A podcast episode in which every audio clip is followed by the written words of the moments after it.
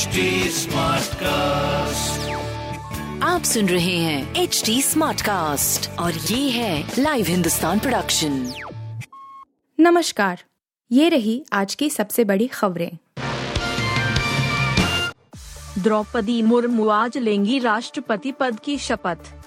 नवनिर्वाचित राष्ट्रपति द्रौपदी मुर्मू सोमवार को देश के सर्वोच्च संवैधानिक पद की शपथ लेंगी सुप्रीम कोर्ट के मुख्य न्यायाधीश एन वी रमन उन्हें पंद्रहवें राष्ट्रपति के रूप में पदेवंग गोपनीयता की शपथ दिलाएंगे उसके बाद नई राष्ट्रपति को इक्कीस तोपों की सलामी दी जाएगी फिर राष्ट्रपति का संबोधन होगा राष्ट्रपति पद के लिए हुए चुनाव में मुर्मू ने विपक्ष के साझा उम्मीदवार यशवंत सिन्हा को हराकर जीत हासिल की है वह आजादी के बाद पैदा होने वाली पहली और शीर्ष पर पहुंचने वाली सबसे कम उम्र राष्ट्रपति होंगी शपथ ग्रहण समारोह सुबह करीब सवा दस बजे संसद के केंद्रीय कक्ष में होगा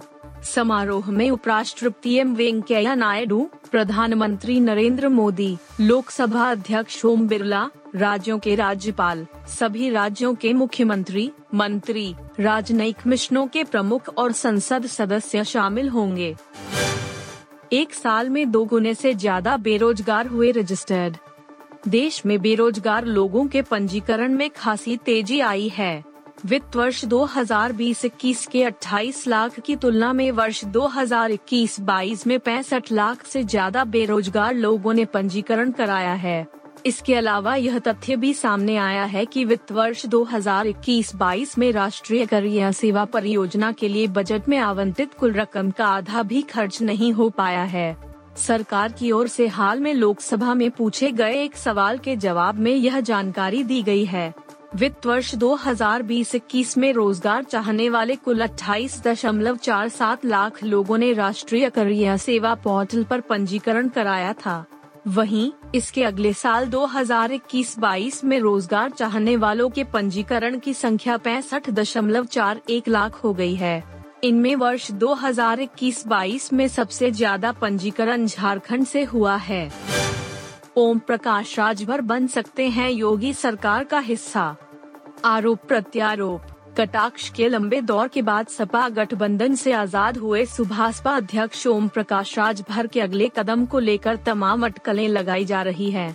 बसपा के साथ जाने के उनके बयान को गंभीरता से नहीं लिया जा रहा है इसके उलट यह कयासबाजी तेज हो गई है कि राजभर भाजपा से ही जुड़ेंगे वर्ष 2024 आम चुनाव से पहले प्रदेश में वह सत्ता में भागीदारी पा सकते हैं सूत्रों का कहना है कि राजभर को लेकर ताजा अटकलें यह हैं कि अगले एक सप्ताह के अंदर उनकी मुलाकात भाजपा के केंद्रीय नेतृत्व से होने वाली है जिसमें यह तय होगा कि आम चुनाव 2024 में साथ साथ चलने के लिए राजभर की किस तरह प्रदेश की सत्ता में समायोजित किया जाए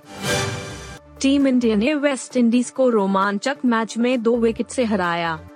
भारत और वेस्ट इंडीज के बीच तीन मैचों की वनडे सीरीज का दूसरा मैच ट्रिनिडाड के क्वींस पार्क ओवल स्टेडियम में खेला गया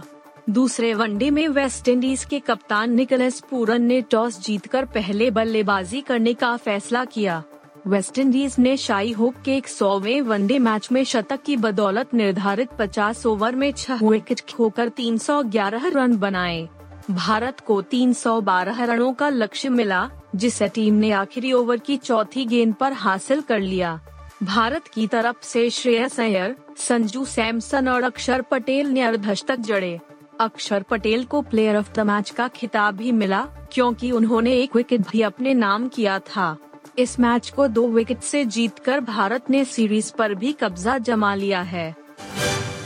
रणवीर सिंह के बाद जेनिफर लोपेज ने कराया nude photo shoot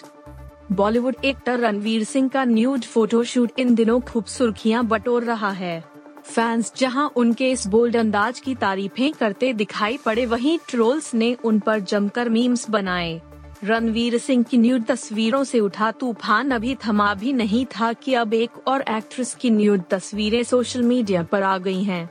singer actress Jennifer Lopez ने अपने बर्थडे पर फैंस को न्यूड तस्वीरों का तोहफा दिया है हॉलीवुड सुपरस्टार जेनिफर लोपेज ने संडे को अपना तिरपनवा बर्थडे सेलिब्रेट किया और इस दिन उन्होंने इंस्टाग्राम पर अपनी कम्प्लीटली न्यूड तस्वीरें शेयर कर दी जेनिफर ने अपनी इंस्टा स्टोरी और एक वीडियो के थंबनेल में अपनी न्यूड फोटोज डाली हैं। हालांकि वीडियो पर क्लिक करने पर आप उन्हें ब्लैक मोनोकनी में खुद को प्यार करते देख सकते हैं आप सुन रहे थे हिंदुस्तान का डेली न्यूज रैप जो एच टी स्मार्ट कास्ट की एक बीटा संस्करण का हिस्सा है आप हमें फेसबुक ट्विटर और इंस्टाग्राम पे एट एच टी या podcast at Hindustan Times dot com E mail के द्वारा सुझाव दे सकते हैं आप सुन रहे हैं एच टी और ये था live Hindustan production smart cast